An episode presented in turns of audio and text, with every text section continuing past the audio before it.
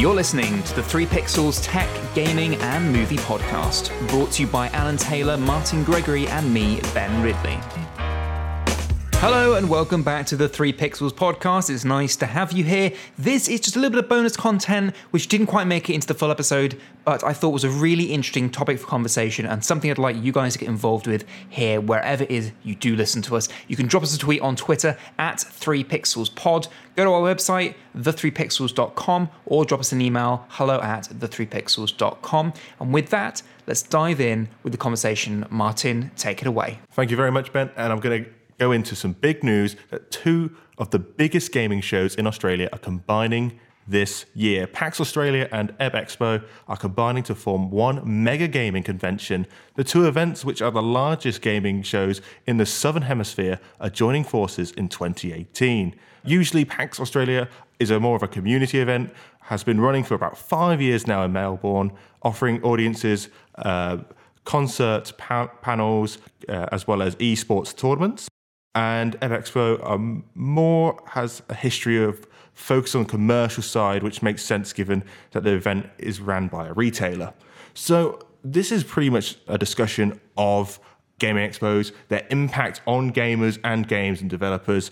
Uh, I'm going to shoot this straight over to Ben because I know he's been into uh, quite a few expos as well as um, some in America. So, what's your experience has been? The, the experience of expos for me is definitely been very, very different depending on where I've been. In America, the expos are very big. I mean, I went to E3, so it's one of the biggest in the world. So, it's quite a comparison to some of the ones in the UK, even though they are growing and developing.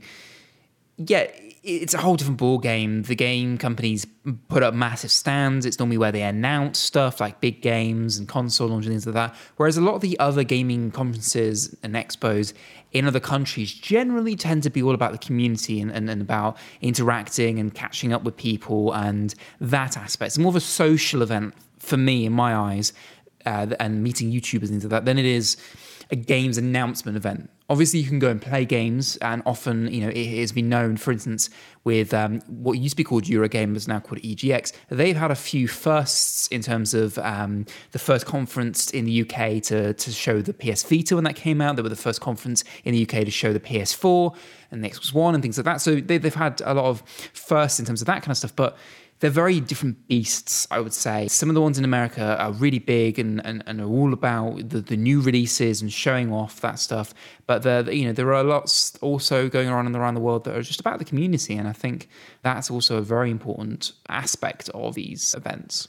So I've only been to events in England and I feel it's just a bit of a fun, friendly, great day out. If you've never been to one, I would highly suggest that you do go to one at some point in your life. If you really do like your games, you meet very like-minded people. There's been times where just random people just like talk to you, especially like when there's like game demonstrations. You get a lot of developers talk to you about the game, how long it took, the the painstaking hours. And you know when you're playing these games, you, you never really think, oh, this must have took X amount because it's always more than you think. Alan, have you ever been to an expo at all? I haven't, and I've not really had the inclination to do so. And I completely see why this retail focused expo is incorporating with the community based ones. Because I can understand why the community would be popular, but uh, as far as a retail journalistic expo, uh, they're very irrelevant as far as I'm concerned. Because, well, we've got the internet now. I mean, even E3, which Ben went to, has been opened to the public now. It's true, yeah. Uh, as far as a retail based expo, you don't need them because people are queuing for hours and hours to play 20 minutes of a broken game. And the other part of it is announcing games, which the public are getting leaked a few days before anyway. They're seeing all the same videos at, as the journalists and the retailers. So I think they probably do need to be focused as community events. I think there's place for both things because yeah, right, you're saying that people queuing thing out for, for a broken game, but you'd be surprised what people will do to play a little segment of the game they've been waiting for a very long time. Look at Star Wars Battlefront, the first one of that. If you went to any expo, because I, I, managed to see it at a few different expos, the queues went for hours and hours and hours and hours. But people would queue still, even though they knew they would have to wait three hours, they'd still queue because it was worth playing that clip of that game and, and experiencing that before anyone else. They could go to their mates when they get home who haven't been to the event I played Star Wars Battlefront, or I played this game that everyone's looking forward to, or I had a go at the, the console before it came out. It's a big deal, I think. But yeah, it's important that you have both aspects in there because not everyone goes to these conferences for the same thing. People go there, some people go there literally to socialize with their friends and play board games. Some people go there to go to the to the um, developer talks, go to the, the panel talks, and to, to ask questions to their favorite developers and find out information and, and expand their knowledge. They maybe work in the gaming industry themselves. Some people go there to play the new games and hear what's going on, and some other people play there for competitive reasons to to compete in tournaments and, and, and things like that. That is what I'm saying. It's it's the value there is for the community to interact with uh, the developers.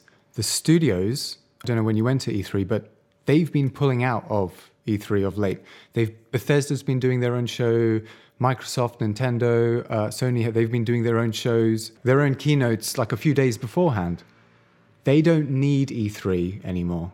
They have a direct line to their audience through the internet. But they still have presence on the show floor.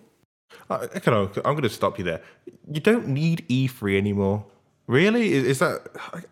The studios don't need this this workaround to get to their audiences. They don't need the journalists to put out the articles anymore. They can talk directly to their audience. No, no, I see, I see what you're saying here. No, I'm really sorry I'm going to cut you off, but that that really baffled me there. I'm quite like you don't need E3. Well, I would say I'd say very differently. I feel people always have this negative stereotype on gamers that we're we're introverted. Like we, we, stay in our in our little rooms and that's it, sort of thing. And people have quite a negative stereotype about gamers. But I feel when you go to these expos, you you really meet like-minded people, and you really get like a lot of people who have the same sort of interests as you. And to say that, oh yeah, but you can do this online and you can do this in parties. Well, you don't have the same interactions. As well as, like Ben said, you get to try new games and, and you get to talk to the developers firsthand. And, and and even if you're not, I feel like you're still making a change in some way, shape, or form on the game development. But that's what I'm saying. I'm saying it's there for the community. I'm saying it's for the gamers to interact. I'm not saying they're social shutterways at all. What I'm saying is the studios don't need E3. I'm not saying we as a society don't. I'm not saying we, the gamers, don't need it. I'm saying the studios do not need to be there to sell their video games to make money.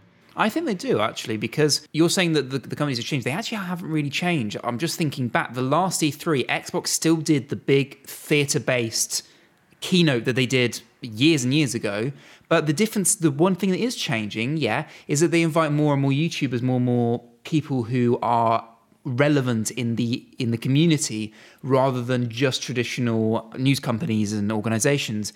So these these conferences in the way they run are still incredibly important because it's it's kind of an an event that has such a big name behind it. It's like a brand that has such a big name behind it that people want to go from all aspects, whether it's YouTubers, whether it's things, these influencers want to go and experience what the companies have to offer in order to then talk about it and keep keep the conversation going.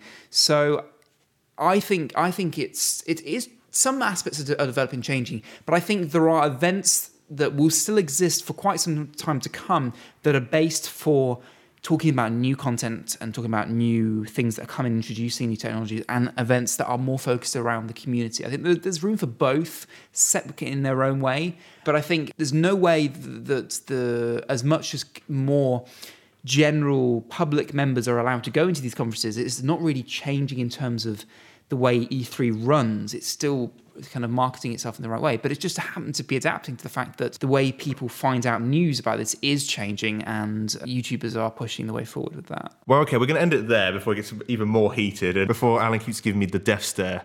As well as just finish it off, the PAX Australia takes place on October 26th to the 28th in Melbourne. People who go there can experience thousands of games and as well as, again, like we said, panels and tournaments would also be available. So, book your flights now. So there we have it, just some bonus content for you. Didn't quite make it into the full episode, but I thought it was an interesting discussion to put out there to see what you guys think as well. So don't forget to get involved with the conversation. You can check out our brand new website, the3pixels.com. There's a contact form in there, get involved with the conversation. You can tweet us at 3pixelspod, drop us an email, hello at the3pixels.com. And that's basically it. So thank you for listening. We will see you guys on the next episode. Stay tuned and good night or good morning or good afternoon. Just bye, I guess. You've been listening to the Three Pixels podcast, a production by Alan Taylor, Martin Gregory, and me, Ben Ridley. Music provided by Epidemic Sound and exec produced by Abrupt Audio. With that, thank you for listening. We'll see you next time. Good night.